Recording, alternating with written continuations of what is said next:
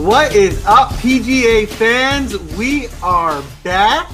And just like that, what was it, one week off? And we're back for a new season. Start of a new season, week one. Here we are again, the Fortnite Championship coming live from your PS5. Totally kidding, but it sounds like Fortnite, so we figured we'd have some fun with the name. it's the Fortinet Championship uh, in Scottsdale, uh, Arizona uh, a, a, new field, right? So as, as if you're following golf the last couple weeks, main talk has been around the Ryder Cup, which is coming up, which is really exciting. Um, but some of the new stuff is there's kind of like a new PGA Tour, right? All these Korn Ferry Tour guys have kind of graduated up, so there's going to be some new names. We are familiar with a lot of the names from some of the guys coming up and playing some tournaments this year, but that's what we're here for. We're going to go through it. And uh, of course, as always, I have my uh, trusty co-host here with me, Sia Nejad, Spencer Aguiar. How you guys doing? I'm good, Joel. By the way, it's in Napa. It's in Napa, California. I had to oh. like triple check because I because I was like maybe maybe it is Arizona. Maybe I'm going crazy. But uh, anyway, hey, I'm great. By the way, I um I'm so busy, man. We're all so busy because now we're like diving. All three of us are diving into football season, right? And we just got a lot of stuff going on there. But I'm happy golf is back, man. I, I uh, it was weird you guys tell me, like Spencer, tell me if I'm wrong here. Isn't it weird not to have like a Thursday or Friday sweat? That's weird, right? Like we have that all year, and then last week we just didn't have it. Actually, we haven't had it for like a month because the way the the FedEx Cup playoffs are, like there hasn't been a cut in like I don't know, probably like four weeks now. If you're if we're actually counting the weeks as opposed to the tournament, so that's weird. So it's back, baby. Let's go.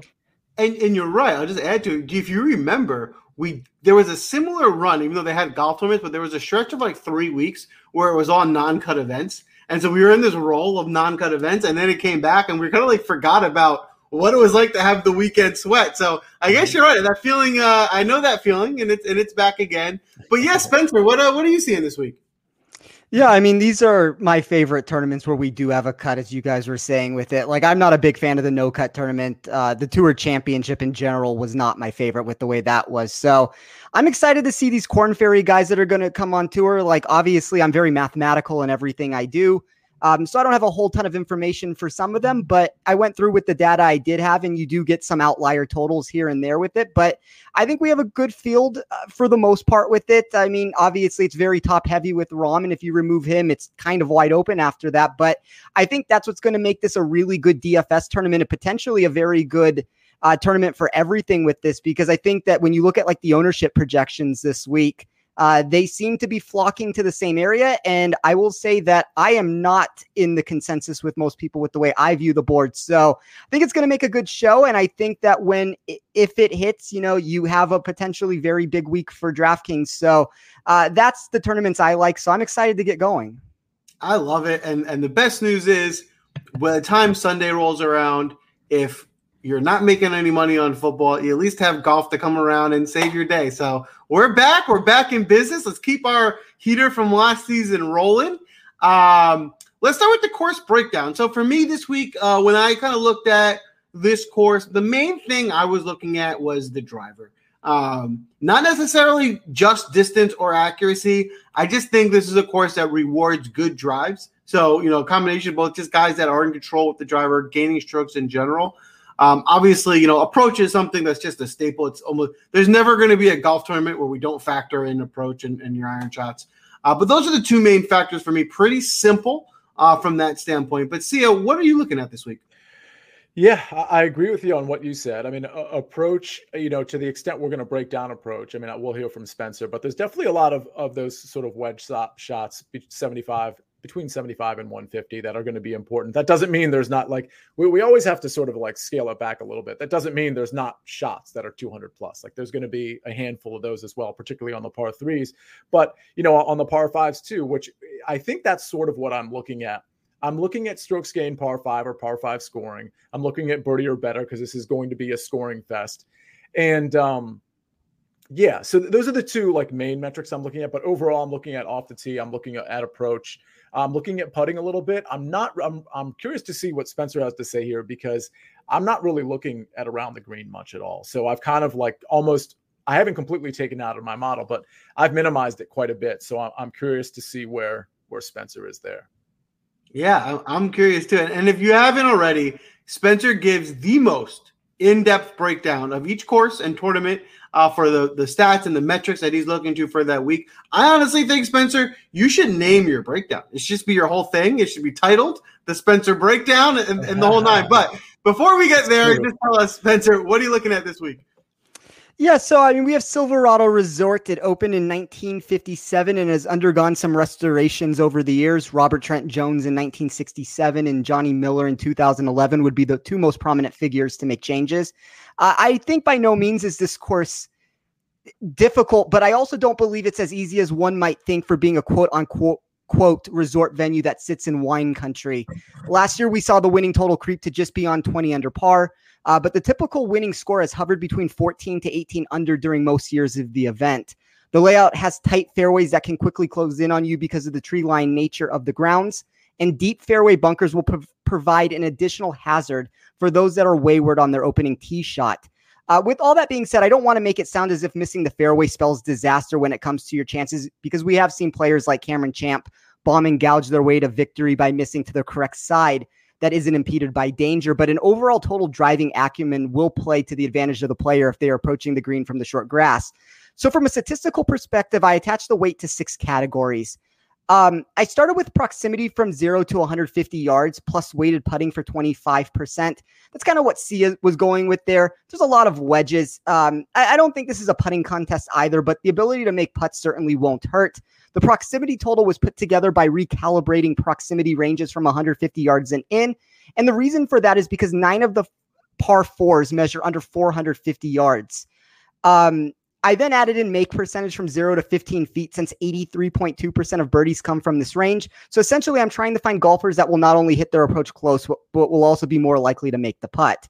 I have total driving for 15%. That's a 50 50 aggregate total between distance and accuracy. That's with what Joel was saying there. I don't think that you need to be long. I don't think that you necessarily have to be accurate. I think there's different ways that you can play this. Uh, but I do believe that an elite skill set in one of those two areas will go a long way, and total driving is something I'm definitely looking at.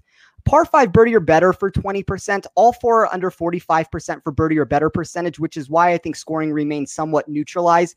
But it will be vital to add to your score when you can on those holes. I did strokes gain total on courses measuring under 7,200 yards while also being a par 72 for 15%. I think this is a specific type of test that benefits certain golfers. 10% on POA and budding, uh, uh, POA slash bent putting mix over the last 100 rounds. That's 75% POA and 25% bent. You know, for people that have listened to the show, I'm not one that puts a ton of putting into my model, but this is about as heavy as I've gone in a really long time with it. And then I wrapped it up with a weighted category that looked into off the tee and approach and around the green for 15%. Uh, the last three years have seen the scoring dispersion be 16.1% around the green, 30.8% approach, and 15.1 15.13% off the tee. The thing that surprised me about that a little bit is is the around the green was the only one that actually was over two or average with it.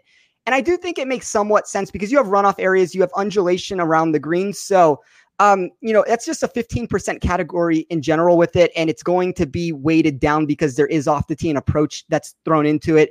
And as you said, like approach is always going to be what's most impactful at the end of the day. But that's how I wrapped up my model with it. And it, it gave me a very unique, or at least a more unique uh, setup than I usually have with it. Spencer, can I follow up with you a little bit because because I agree about the putting, uh, especially I think I think you're going to find some you know like you said the undulation and these are bigger greens too. So uh, I get that part, but tell me a little bit more about the around the green game. Uh, is it is it strictly because of those runoff areas and because of that undulation? Like what's what's the mindset there? And should I be factoring in a little bit more around the green in my model? I think having a little bit of it is important because I, I, do think that it's going to help. I, I, don't think you need to go crazy with it. I mean, as I said, it's it's a 15% weight with three things being put into the mix. And so when you take the 16.1% around the green, the 30.8% approach, and the 15.13% off the tee, I don't have the numbers in front of me of exactly how I did it. But essentially, what I do with that is I remove putting from the equation altogether and I recalibrate those three numbers to equal 100% with it. So, um, you know, when you look at it, like approach is going to be about half of the weight there. The other two are going to be 25 ish percent each with it. So it's 25% of around the green, give or take, uh, mixed into a category that is only 15%. So I, I, I, it's a it's a it's a weight that matters, but it's not one that I'm going super overly heavy on. But you know, at the end of the day, you're going to have to make birdies here. And I think if you're missing greens, you're already behind the eight ball. But I want to find guys that are at least going to limit mistakes when they do. I love it. I love it. Um, well, with that being said, I think it's time to dive right in. Uh, and you know, when if we want to start right at the uh, well, I want to say we should start at the 10K range, but there's actually an 11K and a 12K golfer, so that's we'll call it the upper tier this week. Um, and you know, I'll kick us off. I'll start at the top, and you know, there's something that I'm thinking about. So I wanted to ask you guys, but before we dive in, the elephant in the room is Jon Rahm, right? I mean, this guy seems like he is head, shoulders, knees, and toes above the rest of the field. so um, it just kind of like I have a hard time building lineups without him in it. Um, but with that being said, the first thing I want to ask you guys is, as an early look, what kind of ownership projection do you, are you seeing for Jon Rahm?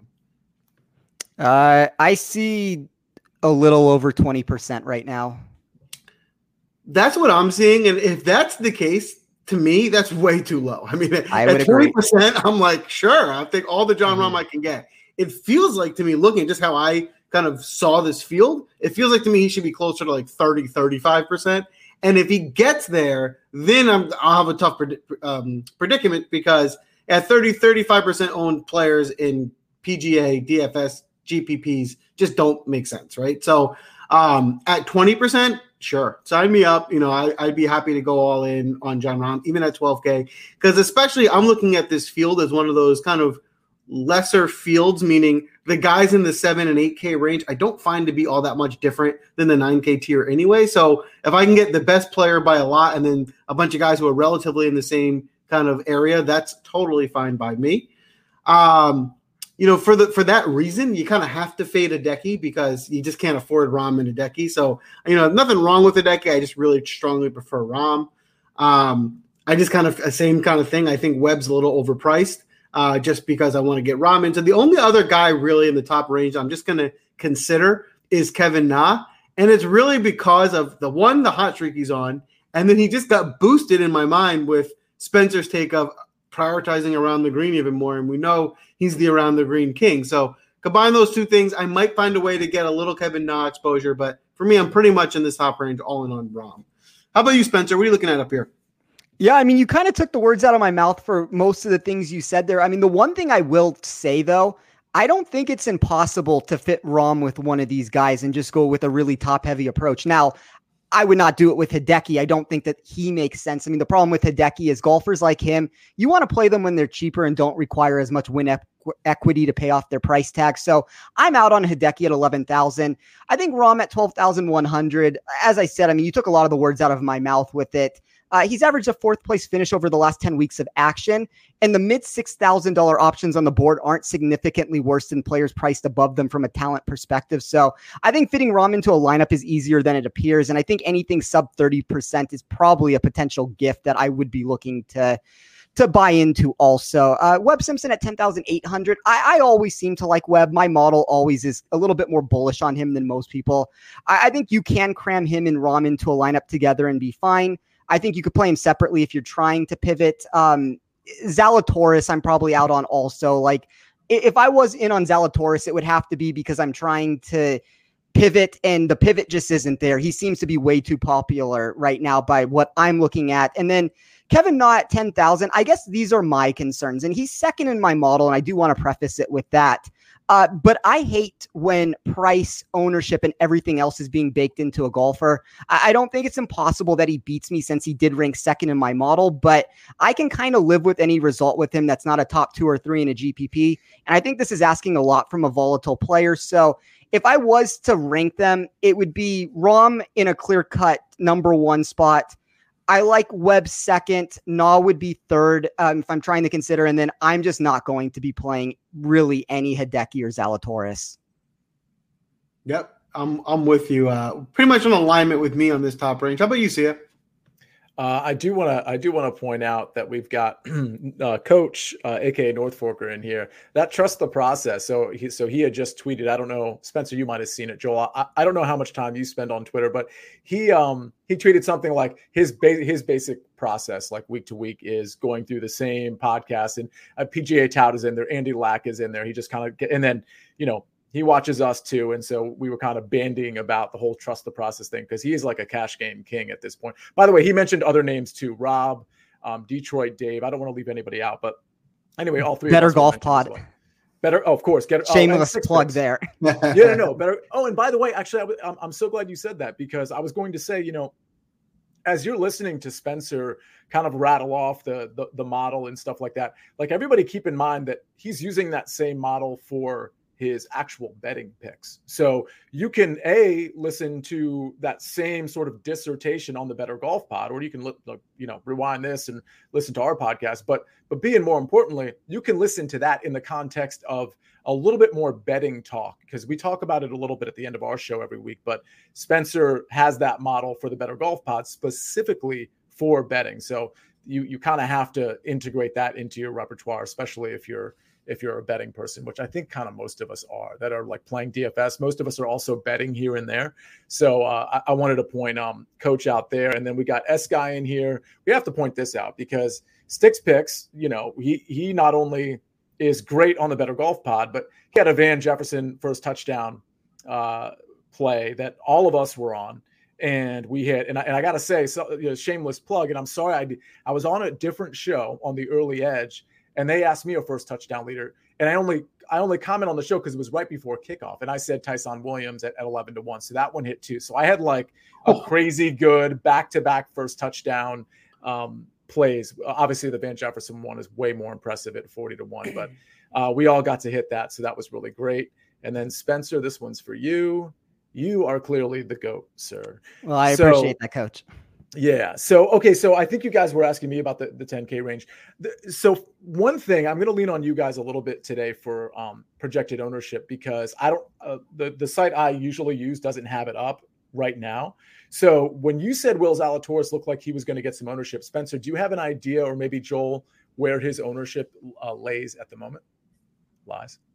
Yeah. Let me uh, let me bring it up because I and, and, I ask in the context of this, I actually like Will Zalatoris because I didn't think he was going to be like really owned much at all. Because my assumption was was it was going to be Jon Rahm and Webb Simpson and maybe Kevin Na that were going to be the leaders of the pack in this range.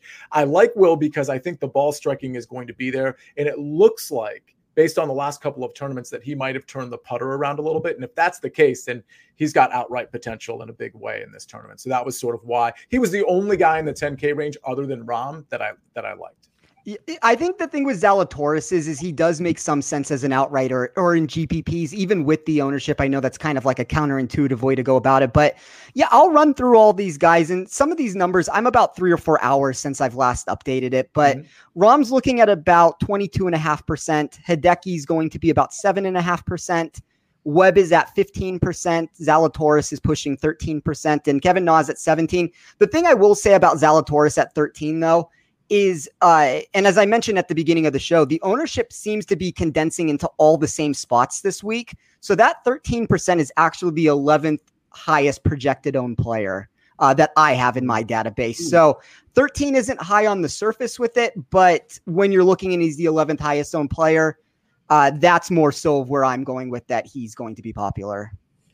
One thing on Ke- thank you. One thing on Kevin Na. So I understand he's he's been on fire and I understand he's a good course fit, but it's Kevin Na. It's ten thousand, and, forget about the price for a second.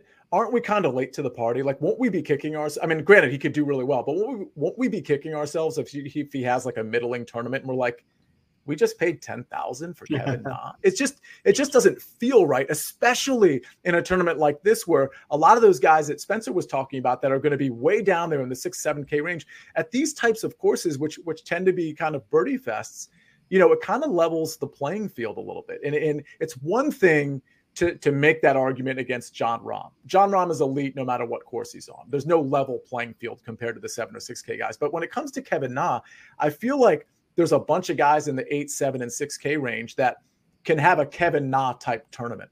And so it just to me, if Kevin Na was like 8,300, it would be a different story. But at 10,000, I just, I can't get there, man. I just can't do it. I'm sold. I'm out. Nas out. okay, no, you know, Sia, the thing that you just said, and it's one of the points that I mentioned on the show I do for Golf WRX, which is uh, be the number. Mm-hmm. With that, in and it's kind of what I just mentioned now, even too. It's like everything has come together for him. The the price is up there. The ownership is pushing as one of the highest owned players. He has injury concerns that have to be baked into account here. There are a lot of problems that come into play. And the exact quote that I said on the show is if you take away one or two of those tournaments, he's not 10,000 anymore. He's 9,000. He's $8,500. So we're seeing everything baked into one here. Uh, you know, if Kevin Na was ten thousand dollars, but five percent owned because nobody wanted to play him, then I'd be a little bit more intrigued. But he's second in my model. That part's great, but he's also the second highest projected owned guy right now on the slate. And uh, you know, I know it's a two thousand dollar difference, but there's so many cheap six thousand dollar plays and low seven thousand dollar plays that I think I can get down to. That I think the difference between Rahm and Na is night and day. And I would just rather find a way to get either Rahm into a lineup or just move down into the nine or eight thousand dollar range and play somebody else over Kevin Na. Speaking of, I'll tell you right now because I don't want to waste anybody's time. I have nobody in the 9K range. So don't even ask me. I'm like, this is the first time I've ever done this. It is a short range as it is, but you guys tell me who your 9K range guys are. And, and I'll, i might mention when you're done, like, I, that's a pretty good argument. I, I like that guy, but I'm just letting you know, I'm not wasting anybody's time.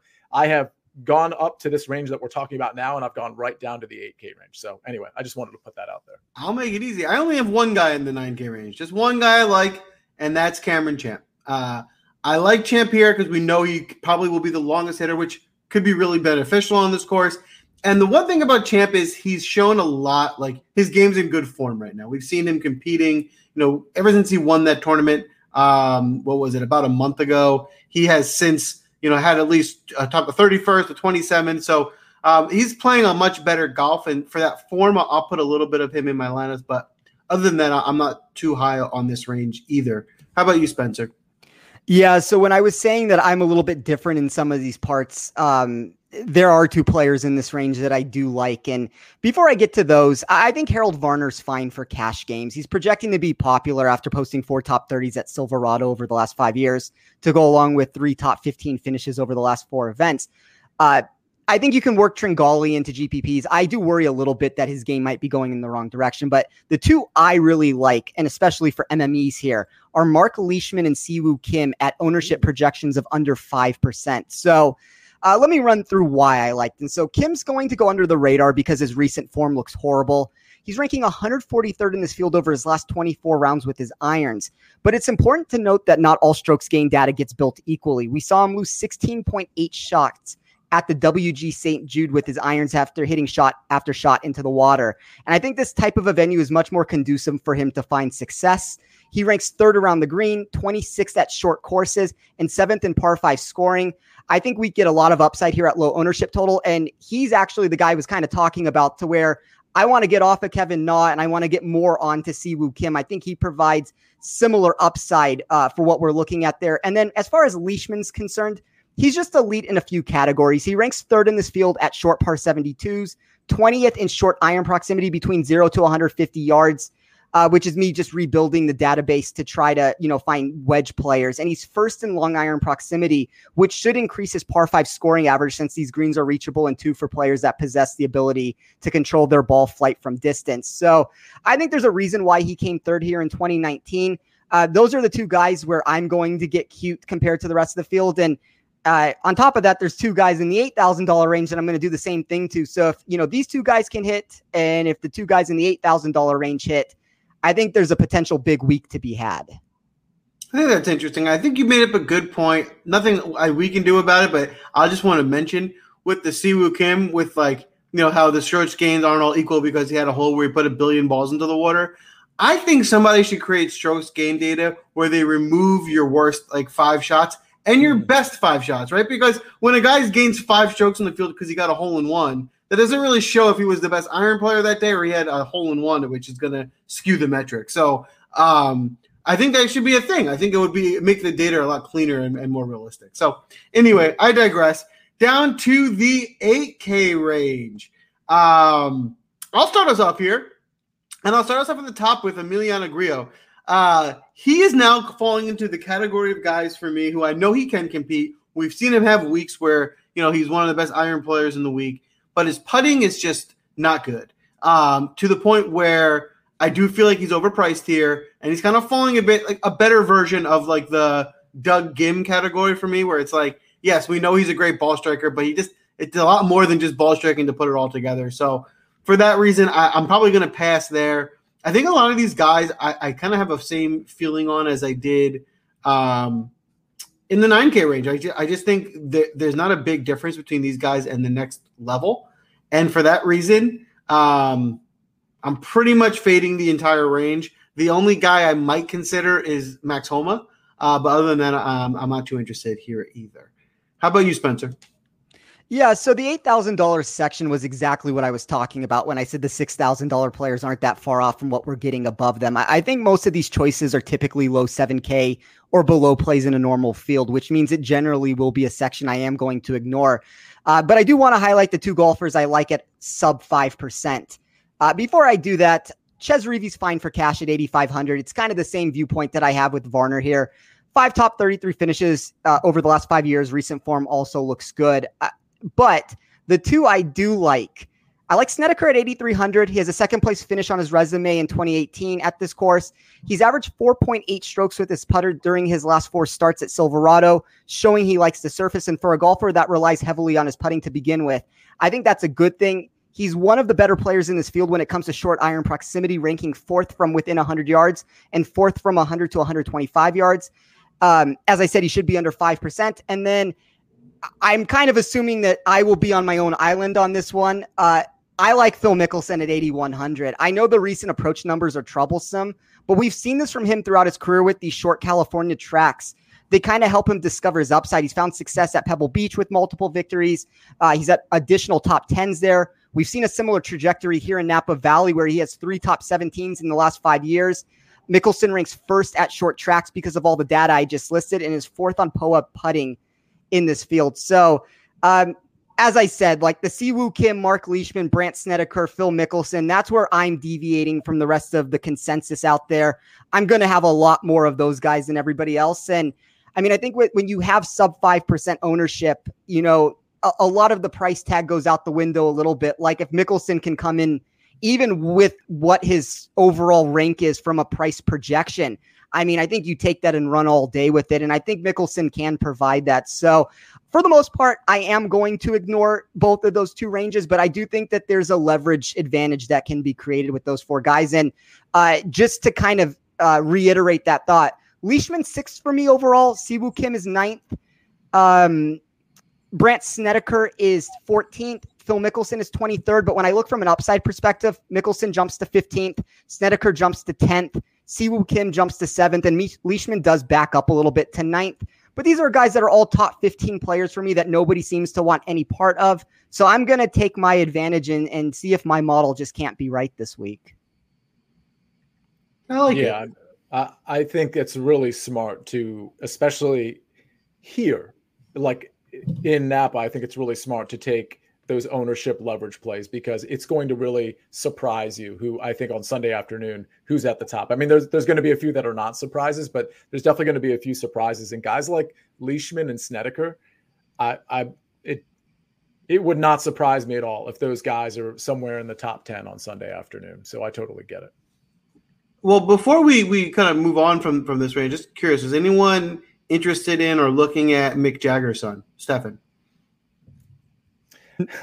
No, I mean, um, I, I have a head to head bet against him in uh, full transparency with it. I think he's a really good player, um, but I am kind of out on the price tag. There's I, one. I, there's one or two Korn Ferry guys that, that I'm interested in, but he's not one of them. Yeah. I totally agree. I also think that sometimes these guys playing well on the Korn Ferry tour get overvalued because they're playing well on a different tour. Um, it's a whole different beast playing against these PGA guys. They're way better. Uh, I and I've gotten burned doing that myself, so I've learned my lesson. I'm just trying to help you guys know that you know it's it's different competing on the PGA Tour and having a few good weeks in the Korn Ferry does not translate to necessary success on the PGA Tour. So we have this question, Joel. How can you not play Homa in California? So I'll tell you the reason I'm not playing him, and I'm actually curious what y'all's opinion is on on Max Homa. I mean, his putter has been really, really, really bad. So I think that's sort of a problem. Now he's from California, so maybe he rebounds on this surface. Totally get it. I don't think it's a bad play. It's just not somebody that I'm leaning on. I mean, in the 8K range, I'm I'm looking at a few guys like Charley Hoffman, I really like. I classically like Charley Hoffman. It's hard for me to get off of him when I think ball striking is really going to come into play. Um, I like his pedigree. Uh, I think Grillo is interesting if, if ownership is super low on him. If it's not, then it's it's a hard pass for me. And I, I think I'm going to play, even though the stats don't really back it up, at least not with respect to recent form. I like Maverick McNealy especially in, in a birdie fest. I, I just I know he can get hot, and and that's just a guy I'm going to have my eye on, especially if ownership is low. So those those are the guys I'm looking at. I mean, Max Homa is not really on my radar, but do you guys have an opinion on on Max Homa or or Mito Pereira? Because I think that's sort of a hot name that people might be discussing.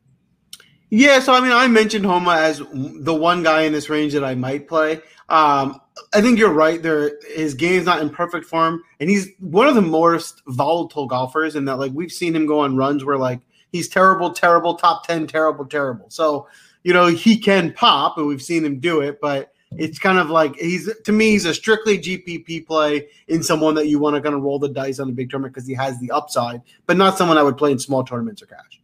Can I say something, Spencer, before you chime in here? This is really interesting.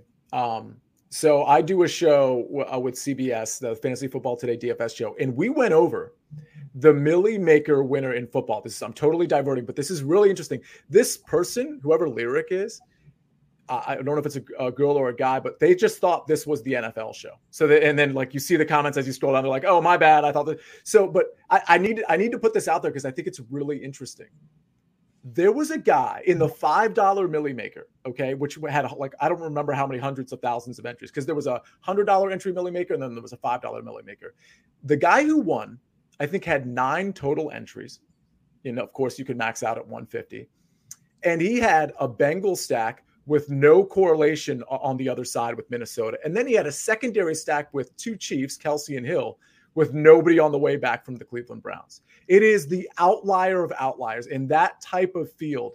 It makes no sense because historical data we know how much how much correlation really matters when it comes to fantasy football. I'm sorry for getting off on this tangent. I just think that's crazy interesting that in that particular it would have been one thing if it was the $100 tournament because that's less entries, but this person managed to do it with Joe Burrow, Joe Mixon, Tee Higgins, Tyreek Hill, Travis Kelce. He had Arizona's defense. Uh, and then I, a couple other guys I'm forgetting, but no correlation whatsoever. Just a couple stacks on one side of the ball. Any, any comments there before we get back to golf? I think that's mind blowing. I do. I think that's really interesting. Um, I can see it though because I there's also something to. Here's my my counter to that.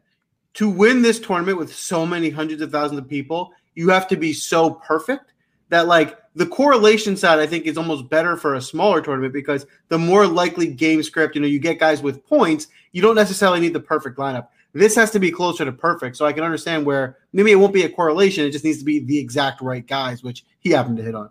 Right. Right. Yeah, you, you obviously have to get very lucky in those tournaments, as Joel said, to win it. But you know, I, I, don't think in general people take enough of a risk with it. So I, I think it's I think it's an interesting way to just be different. I mean, everybody's trying to create those direct correlations with it. And he has to be exactly precise to win the tournament, but it's already such a long shot that you win. And, you know, I mean, good for him that he was able to pull it off. But I think when you look at these tournaments in general, like 80% of the times you're not going to cash by you know math or average with it. So i think people if they took more risks and tried different things out of the box you'd be surprised with some of the scenarios that would play itself out because the min cash is not what you want at the end of the day. I mean you're gonna if you min cash you're going to rake yourself to death. Like dfs unfortunately has more rake that is being taken than a sports bet is. So mm-hmm. I, I think like the ability to step outside of the box is an interesting concept yeah, sorry about that. I just I had to go there because I, am NFL is important to all of us too, but I just thought that was so statistically improbable to have a, a lineup like that to, to win a millie. No, I like it. That was that was good. So, all right, cool. So, look back to the golf. Back to the golf. Uh, Sia, was that your full 8K range? Yeah, that was it. All right, let's let's head down to the 7K range. Uh, Spencer, do you want to kick us off here? Yeah. So, uh, are we going to run it down from the start to the bottom, or we're going to have a cutoff point with it? Um, why don't we do this? Uh, if it's easier, why don't we do our favorite four from this range each? Yeah. So, uh, I, I guess let, let me let me give a i guess what i'll do is is let me give my favorite couple from 7500 because the one thing i will say is i think that uh, people are going to win or lose gpps in this range this week because i think there's a lot to talk about so uh, pat perez at 7900 appears to be one of the safer plays i think he's fine for cash games and things like that i think he's a little bit more upside than you think uh, charles howell at 7700 is one of my favorite pivots away from brendan steele I think Steele's going to have a lot of people come on to him because of what we've seen in the past. Uh, Taylor Moore at 7,700. That's a Korn Ferry guy that's taken that tour by storm. Uh, with that, Lucas Herbert, 7,700. I think he's a really good GPP play to consider. We saw him win the Irish Open. He handled himself well at the WGC. Uh, two of my favorite plays, though, would be Ryan Moore and Dylan Frittelli at 7,500. Uh, Moore has missed three cuts in a row, but my upside model loved him there. Uh, Frittelli, somebody I never play, but I think that when you have low ownership with him, you're trying to find a guy that can boom. And then if we just get to the bottom of the range, just to throw out a couple names here, Nick Taylor at 7,300. Um, I think Scott Piercy, there's no ownership around him. Uh, and then Chad Ramey at 7,000. The one thing I noticed about him, he was the biggest discrepancy I had in my model when looking at outright price versus DK odds. I think that has to mean something. He tore up the Korn Ferry Tour with 11 top 20s and 13 starts. So, uh, I mean, there's a handful of other guys that I think are playable, but for me, I will have a little bit of Ramey. I think Piercy's a great pivot away. I think Taylor makes a lot of sense. And I think Frittelli is somebody that people just aren't playing right now. And his total driving and the ability that he has to kind of pop when he does uh, makes him very intriguing. I like it. That's a that was a that was a good breakdown. Uh, Jesse asked, you know, how much exposure are you guys gonna have to the Korn Ferry Tour? Um, I might take a stance and I might fade every new player. I might just if I don't know if they weren't on playing on the tour last season. Now there are some guys that like like technically Will Zalatoris was a is a guy that came up from the Korn Ferry Tour, but he's been playing on tours. We know who he is. I won't count him. I'm talking guys that are really kind of new to the PGA Tour. Uh, I think I'm going to fully fade all those guys and just stick to you know the guys with a little bit more experience. Uh, but yeah, I'm, I'm curious. What about you guys? Uh, for me, I, I, will play Ramey. Uh, I think Aaron Rai Ray makes some sense. Um, uh, Sahith I, I kind of like him a little bit, and then Taylor Moore. I mean, those are the four guys that I will sprinkle into lineups here and there. But for the most part, I'm not playing anybody else other than those four. And I'll add like Rai and Theegala for my metrics don't count because those are guys that have been playing not a lot, but they, they've been on the tour. So those guys I will include in my. How about you, Sia? Yeah, it's so far the only guys I'm considering are Ramey and Rai. Um, I, I like I, I, like both of their ball striking, and as far as Ramey is concerned, I mean, sometimes the sports books sort of tell you what to do, and you kind of have to take their advice when, like like um, Spencer said, when the discrepancy is really kind of stark. So he's seventy to one to win this thing, in some places like sixty six to one, and he's in a price range with guys that are like hundred to one hundred and twenty five to one. So to me, that's the sports books telling us, like, all right, this guy isn't just like doing really well on the Korn Ferry Tour, but there's something about him that is is recognizable enough for me to switch his odds from what should be 125 to 1 to 70 to 1. So um, that's one of those discrepancies where I just have to kind of buy in. And then when I look at his track record on the Korn Ferry Tour and what I know about his ball striking, it kind of adds up. It's not like this guy you know, doesn't have any like top 10 finishes or anything like that on the Korn Ferry Tour. So there's definitely something to be said for that. So in that 7K range, actually, Ryan Ramey were going to be two of the guys I was going to mention. I'm also going to mention Doug Ghim. I mean, we kind of float around with Doug Ghim. Like, I haven't really been on him for quite some time. The putter's been really, really bad.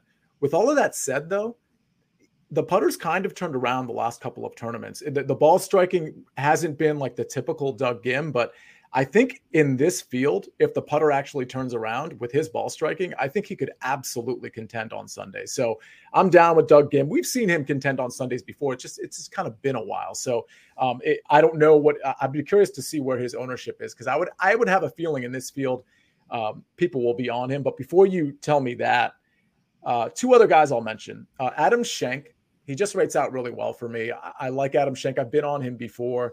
Uh, I'm not looking at the metrics right now. I don't have them in front of me, but uh, he rated out really well in a couple things, and I'm pulling it up. Strokes gained par five. Him and Lucas Herbert, by the way. Herbert rates out, or uh, maybe I'm pronouncing that wrong. He rates out really well uh, in strokes gained par five as well. He's shaky in a lot of other metrics, but strokes gained par five or par five scoring is really going to matter here in particular. So that is definitely a metric to look at, in my opinion. But uh, Schenk rates out pretty well off the tee uh, on approach, you know, above average. He's great with the putter. Um, you know, if you want to factor in three putt avoidance, he's, he's pretty good there. Birdie or better gained, he's in the top 20. So again, a, a, guy I'm probably going to be on. I think that's pretty much it. I might have mentioned Brian Stuard. I think that's pretty much it in that 7K range in terms of guys that I already know right now that I'm playing. Yeah. So um, I I think I'm aligned with you guys. I think we're on a lot of the same guys, which I like. I'm going to try and just mention some of the guys that maybe you guys haven't mentioned yet, and you didn't just to the end. You, that was the first time you mentioned Stuard uh, because he's my favorite guy in this range. This is the guy I like the most. I thought his ownership would have been a lot higher. Uh, from what I'm seeing thus far, it's about 10% give or take, which for me, um, I'm okay, I'm okay with that. Um, you know, the recent form has definitely been there. Uh, and even at this tournament, he I mean he was tied for third last year, um, tied for in a top 20 the year before that. So he seems to like this course. I think um, he's one of my favorite plays of the week altogether. Um, and then a couple other guys in this range I want to mention. I like Roger Sloan at you know coming in pretty low ownership. Uh, he's been playing really well. I mean, he missed the cut at the Northern Trust, but before that, he had second at the Wyndham, 16th at the 3M Open, and uh, he has a tied for 13th here in the past. So he's done well on this course. Um, for the most part, other than that, you know, I, I, did like Ryan Moore a lot. So, you know, I'm definitely with you there, Spence. Um, you know, CT Pan could be interesting. You know, he's really, really volatile. So he's more of a, definitely a GP play pay more than anything. Uh, but other than that, I think that's going to be the the majority of my plays. I, I, do think I just happen to have a bias toward Theegala. I just like him. Uh, something about him that I like. Not something I would really recommend. It's just one of those things that I typically have a uh, feeling that he might be successful because I like him. I'll probably play a little bit of him, but that's for the most part. That's uh that's this range for me. So let's get this final range going. I guess before we do move on, the one other person I don't think we mentioned that I do want to bring up is Lanto Griffin. I think he's more of a cash play than GPP play, um, but I do like him for cash at this price. I think this is a number he could have been a thousand dollars more or so, and probably wouldn't have batted an eye. Let me mention. Uh, go ahead. Go ahead. I, I, just want to say one thing really quickly about the Theegala thing. So on the Be the Number pod, uh, show that I do with Josephine Chang. That's actually one of her really good friends. So we went in depth talking about him. And uh, according to her, so one of the things when you look at him from a statistical perspective, he was dealing with a wrist injury for a really long time, which I think was hurting some of his metrics. And according to her, because she went to when the tournament was in Kentucky a couple weeks ago, uh, she went and had breakfast with him and they were talking about his game and where it was at. And everything seems to be trending in the right direction right now for him. The wrist feels good. His game is is looking good. I think that there might be some potential that he has more upside in this tournament than anybody thinks. And he's also a California guy, right? Uh, yeah. Uh, so they both went to Diamond Bar High School together. That's where they have the connection from originally. Diamond so, Bar High. That sounds like a strip club. okay, first of all, where do you get this type of inside info? But on the Win Daily Show. I mean, or the Better Golf Pod. I hope you mentioned. Oh, of course, you guys talked about it on the Be the Number Pod. Okay, gotcha. Um, that's really good info. See, this is the thing about golf. Like, we never know about people's injuries, their setbacks until it's like six months later and they're playing well again. And they're like, oh, yeah, by the way, I had a back injury.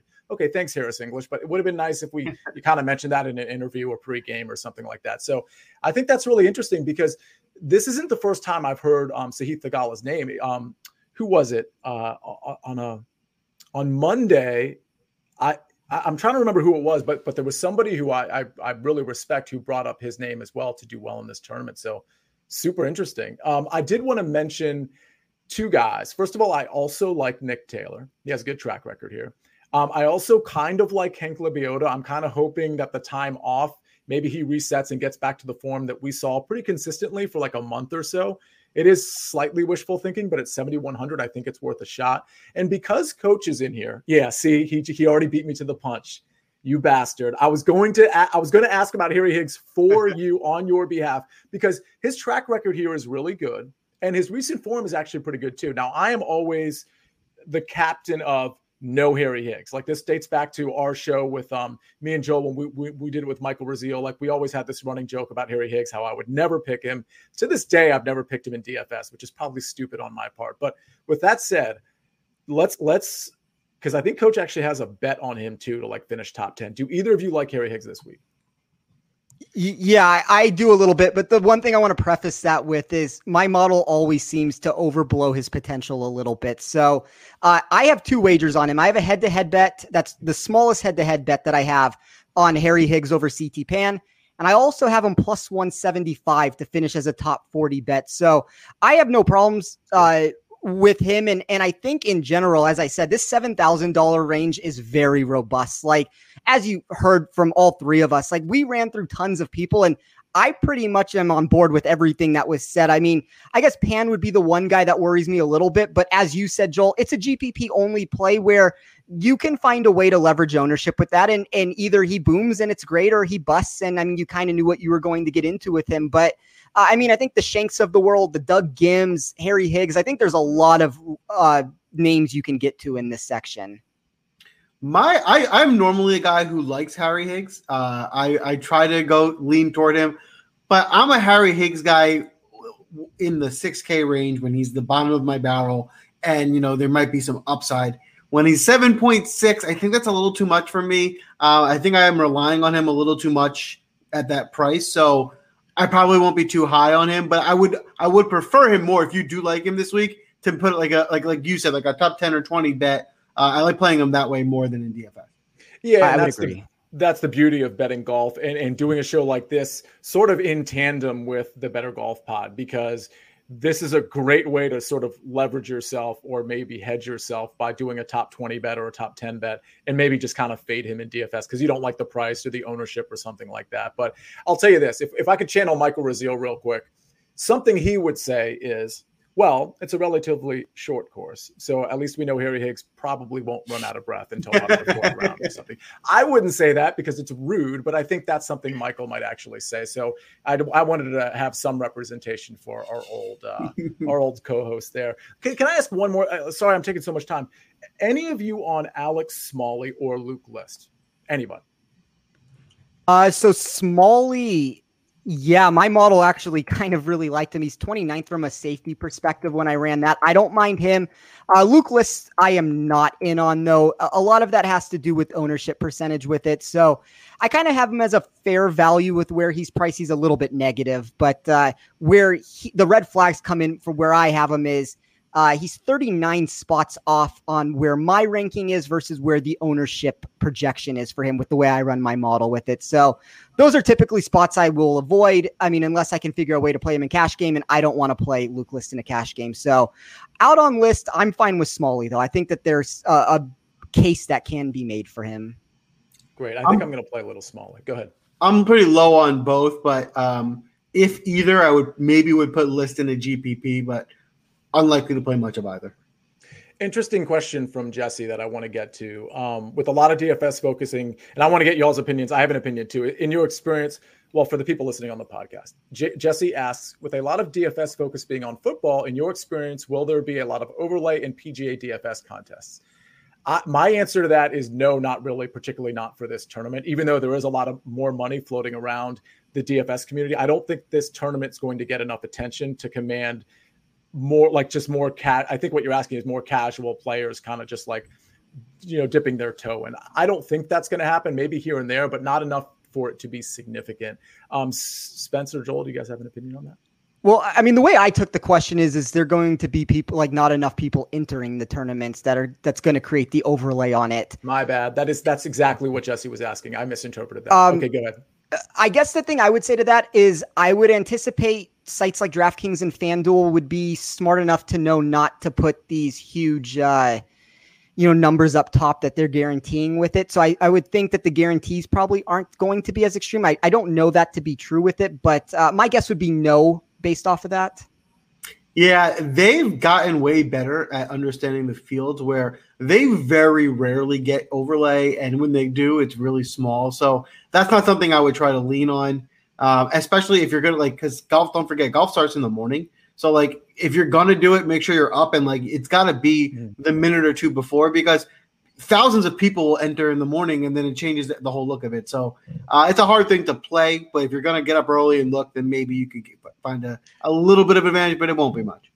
And, and one last one last thing, uh, there was a comment from Bobby Dove asking us if we do football shows or football content as well. Um, Win Daily is still running a really like unbelievable deal for I think the entire football season, which gives you access to everything, not just football, PGA and everything else. Super low price. I think they just slashed it by like a hundred bucks or something. Anyway, so go to windailysports.com. We all do other content. Um, um, I think in in multiple sports, but the the the big takeaway from that question, it was Bobby Dove. You asking that question, uh, at least as it pertains to me, means that you're not on Twitter because our Twitters are kind of littered with everything that we do, uh, maybe for better or for worse. So what I'd ask Bobby to do is, first of all, thank you for watching. This is a loyal listener, but there we go. So, Bobby, what I would say is definitely get on Twitter and, and follow me and follow Tee Off Sports and follow Draftmaster Flex See because go ahead. I think he's making a joke. I think he's being sarcastic. I think he knows you do a lot of shows and he's being funny. He's like, oh, don't you do that's my that's why that's why he wrote lol. I thought I think. You might be right with the LOL. But regardless, everybody's got to get on Twitter and follow us three and get to windailysports.com and check out the NFL deals because there was like a ton of screenshots that everybody, if you're on Twitter, you saw them or Instagram, um, definitely everybody run to Twitter. And while we're on the topic, I'll make my shameless plug. Uh, I am starting a college football show. First episode will be this Friday. Uh, so if you want to check it out, you like playing college football DFS, it's fun. It's hard because you don't know a lot of the players, but hopefully I can uh, show you wait, the way. So wait, what time? It's Friday. I'm not sure yet. It's probably going to be seven, but it might change. But for now, Friday at seven. Well, what, what? How are we? How are we going to know? So how are you going to alert the masses that the show is going on? So if you are a, obviously Win Daily follower, uh, you go in Discord. It will be for sure solidified. Um, but if not, we will for sure put it out on Twitter. Um, it's going to be Friday night, um, more than likely 7 p.m. So plan to be there 7 p.m. for the first college football show. So, which means it'll be on our YouTube channel for sure. It'll be at Win Daily Sports on Twitter, most likely. It'll be on windailysports.com, maybe live feed on there too. But um, more importantly, again, get on Twitter because that's where a lot of the advertising happens with respect to some of those shows that Joel's talking about. Joel, that's super exciting. Yeah. I mean, college football so awesome, and I know how good you are at the uh, DFS component of that. Thanks, guys. We're pumped yeah, about. Congratulations. Thanks, guys. You guys, come on. No, Joel doesn't well, need this. He's all red. we do have a golf tournament this week, so uh, let's wrap this one up. Let's gonna let's jump back down to the 6K range. Uh, Spencer, you want to kick us off down here? Yeah, so one of my favorite plays this week is Andrew Putnam at 6,900. Back to back top 36s here. He's going to need his putter to get hot, but 27th in this field when it comes to par five scoring. I think the shorter tests should highlight some of his strengths. Um, as I said, I mean, he's carrying about 1% ownership right now and top 30 in all iterations of how I ran my model. So, really liked him. Uh, Jason Dufner at 6,800 seems to be catching some steam as the week's going on, but at least you can figure out a blueprint for how he could find success. Um, Mark Hubbard at 6,500, same thing can be said for him, but short courses are always better suited for him. Six top 51s over his last seven starts. Uh, if we drop down a little bit, I think Kevin Chappell and Andrew Landry at 6,500 have proven to be PGA Tour upside type plays. Uh, Landry's won a couple tournaments. Chappell has been overcoming a back injury for the last few years, but the start of the new season at a shorter test might help. And then the last few that I'm going to give a further look into as the week goes on would be Beau Hossler at 6,300, Aaron Baddeley at 6,200, uh, Bill Haas at 6,200, Michael Thompson at 6,900. Brice Garnett 6,700. And then I guess if we're talking some Korn Ferry guys, Dylan Wu at 6,400 and Paul Barjon at 6,200. I like it. That was a that was a quick, concise breakdown. See, who you looking at down here? All right, I'll go quick and concise too. These guys, all three, well, actually, two out of the two out of the three rate really well in my model. Bo Hoag and Jim Herman. Um, again, a lot of the metrics I'm looking at: strokes gained, par five, obviously approach, uh, birdie or better. Uh, these guys are, are really like higher than you think. So I like both of them. I, have been on Jim Herman a while. I actually think Jim Herman is a little bit better than people think. He's not just a guy that's funny on Twitter. So at those prices, I think they're those are good moves to like you know make lineups work at the top. The guy I'm riding that that maybe statistically doesn't really measure up as well is Sam Ryder. Uh, no pun intended with the I'm writing thing. Um, really, truly, no pun intended there, by the way. Uh, but Sam Ryder, first of all, he's flashed at this tournament. He's had a top five finish here a couple years back, but he's also been pretty good as of late. And he's the type of guy that can get really hot. And that's really what you're looking for in the 6K range is, is a guy that at least is going to flash the potential to get really hot. So those are the three guys I like so far in the 6K range. I like that. Um, you know, for me, I think uh, you guys mentioned a lot of the guys that I'm looking at. One, I think Spencer, you may have mentioned Bill Haas at 6,200. I like him here just from history perspective. I mean, in his last four years, he has three top 20s at 6,200. I think he's interesting. Um, you know, at the top of the range here, uh, there's a few guys that that I like. I think the thing to notice here is that there's not a big difference between the 6K and the top of the 6K range and 7K range. So if you're craving ramen, there's some value to be found. Uh, the ownership looks a little high for this range, but one guy I really like is Cameron Percy at 6,800. He's another one with uh, four top 30 finishes and a top 10 in his last four tries. Now, with him, it's a little different because some of those results were like six, seven, eight years ago, which is, you know, I don't like to count that because it's so long ago, but he also has two pretty good results in the last two years. So uh, he's a really good ball striker, and this kind of watered down field, I think he could be a really good fit. That's the DFS breakdown. Now, before we wrap up tonight, I do want to let's get through some of these uh, outrights and maybe some first round leaders. So uh, to get us started there, let's go to the outright market. Spencer, who are you looking at there? Yeah, so I will save a couple that I have. Uh, make sure to tune in to the Better Golf Pod to hear uh, the full card I have, and I'm going to say that the card that I have this week I know, Sia, you and I talked about it two weeks ago when we did the show that I don't bet a ton of players when I do it. Like my exposure is less than most people, I would say, in the outright market. And so this week, my exposure is still less with the units that are being risked, but I think it's an interesting spot to try to take Rahm on. You know, he's four to one in these books. Now, I like Rahm. If Rahm wins the tournament, sure, I think that that's a possibility that could happen. But I'm going to be taking a lot of deep shots here down the board. Uh, you know, essentially through all the golfers I have, I only have a unit at risk for the way I do it. I'm betting to win eight to 10 units on the plays that I have. So even though I have a lot of names, I don't think that the exposure is as much as it seems. A couple guys I'll throw out for the show Si Woo Kim at 50 to 1, uh, Doug Ghim at 80 to 1. I bet Phil Mickelson at 95 to 1, Andrew Putnam at 200 to 1, uh, Moore at 100 to 1 and Frittelli at 140. And surprisingly, there are some more names if you tune into the show. So it's a big card for me with that this week. I like it. Yeah, those are that's uh those are gonna and I think you're you're spot on in that this is the week to take some shots. You know, there's Rahm obviously, but other than Rahm, it's not a lot of those big names. So, you know, if Rahm doesn't win, a long shot could certainly, you know, be as, as viable as some of these other guys. So, Sia, how about you? So I'm only going to give three outrights because I want to have some fun with the first round leaders because I'm going to give you a six there, which you know whatever, really gimmicky, but whatever. My my first uh, my outrights are Will Zalatoris at 22 to one, Charley Hoffman at 35 to one, and I guess I got my Ghim number way too late in the game because I actually just looked it up before the show. So he might have opened at 80 to one, but unfortunately right now he's 60 to one. Um, not nearly as good of a number, but I did want to put that out there in case there's people who can get it maybe at a better number. I don't think 60 is great. I, maybe I'd even like lay off or maybe just sprinkle there, but I think 70 is probably where you want to be with Doug Ghim.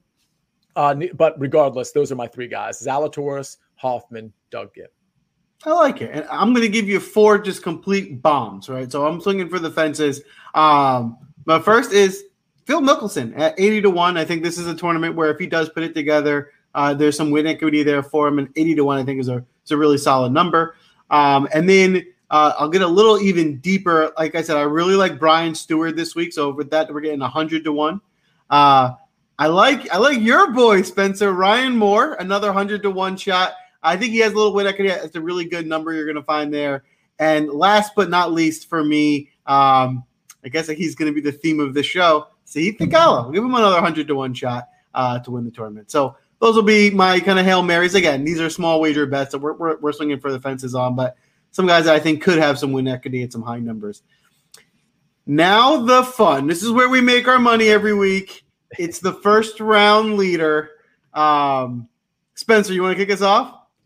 Yeah, so I, I kind of have a bunch of names written down here for this also, and it's the same concept that I'm going with. Is I'm just going to try to find guys at 80 and above for the most part with this. So Lanto Griffin at 90 to 1. I, I think Joel, you mentioned him uh, earlier when we were talking about him in a different uh, portion of the show, but I think Lanto has the upside that he can stick here. Ryan Moore at 80 to 1.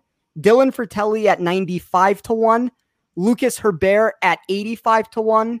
Uh, Doug Ghim at 80 to 1. Si Woo Kim at 60 to 1. And then probably my favorite play of the whole group, Phil Mickelson at 75 to 1. Oh, wow. Look at that. A lot of overlap between us this week. I yeah. love that. Uh, oh, I'll, I'll, go next. So for, for my first round leader plays, um, a couple of just, you know, simple ones. I like Hank Lebioda. He's kind of like a, a guy for the show. He's, he's our guy at 80 to 1. I think Doug Ghim is just a good number here at 80 to 1. Um, I, am going to throw a real Hair Mary out there.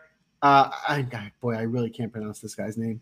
Um, Aphibarnrat. Is that how you say it? Kiradech, Afib Yeah, that's right. Afib All right. Yeah. Yes. Not, 90 to 1. Um, he's a guy that pops in first rounds a lot. So I think it's a good guy just to take a shot on here. But my last play, and this is something I never ever do. I just think the numbers add up. Jon Rahm, right? The best player in the field by far. And, you know, obviously it's, it's hard to take him at three and a, you know, three to one to win a tournament. But for first round leader, you're getting 12 to one, which for a guy who I think is by far the best player, 12 to one, I'll take for, for the first round leader. So I'll throw a little bit on the, on the first round leader with Rahm. See, how about you? I actually really like that uh, analysis with respect to Rahm. Like nobody's taking his outright number, but his first round leader number is kind of pleasant uh, which actually made me give a second look as you asked me to Will Zalatoris because his number is 35 to 1. I mean, I think that's pretty decent in this field for Will Zalatoris. So I have all these names. So I don't, I'm not exactly sure which I got. I got to cross a couple guys off. Okay, I'm gonna Hank Lebioda, you're gone. Jim Herman, God, that would be a fun one. 130 to one. He's got no shot at first round leader, right? Yeah, maybe put a dollar on it, huh? I mean, all right. So he, here we go. Okay, so here we go. I have Charley Hoffman at 40 to 1. Oh, I should start with Will Zalatoris. I'm actually adding him because I thought your analysis was kind of on point there. I don't really, I mean, yeah, Rom Zalatoris is 22 to 1 outright, but 35 to 1 is first round leader. Again, I think he might have turned around his putter, and maybe we see it day one. So Zalatoris at 35 to 1, Charley Hoffman at 40 to 1, Aaron Rai at 70 to 1, Doug Ghim at 80 to 1, and throw a dollar on Jim Herman just so you can be part of the party at 130 to 1. But the breaking news, the the break the bank news that I'm giving out on September 14th, 2021 at 9:09 p.m. is that your first round leader at the Fortinet Championship, the Fortnite Championship, the Fortunately Championship is none other than Maverick McNealy oh, at yeah. 60 to 1. He's going to catch fire round one. He is going to break the bank, put all the money you have on Maverick McNealy. It's such an obvious play. I think, to be honest, I think Spencer and Joel didn't mention his name because they wanted me to have the glory and, and the soundbite in, in the clip that we're going to cut up Thursday night to show off to the world. It is 100% going to be Maverick McNealy. Borrow money from your friends, go to the bank, do what you got to do to get a loan. Mortgage your home. That's a lock. Yeah, maybe take out a second mortgage on your home, like at the same time. Just ask the bank if you can do that. That's that's wise. That is yeah. wise. Yeah, yeah.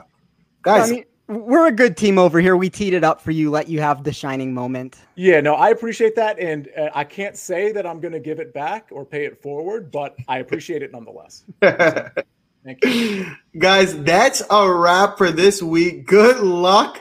Uh, listen, we're we're hopefully going to ride this. Uh, this hot train into the new season. Yes, everyone follow Wes's really, really wise advice. Hit the like button. Uh, follow us on Twitter. Follow us on YouTube.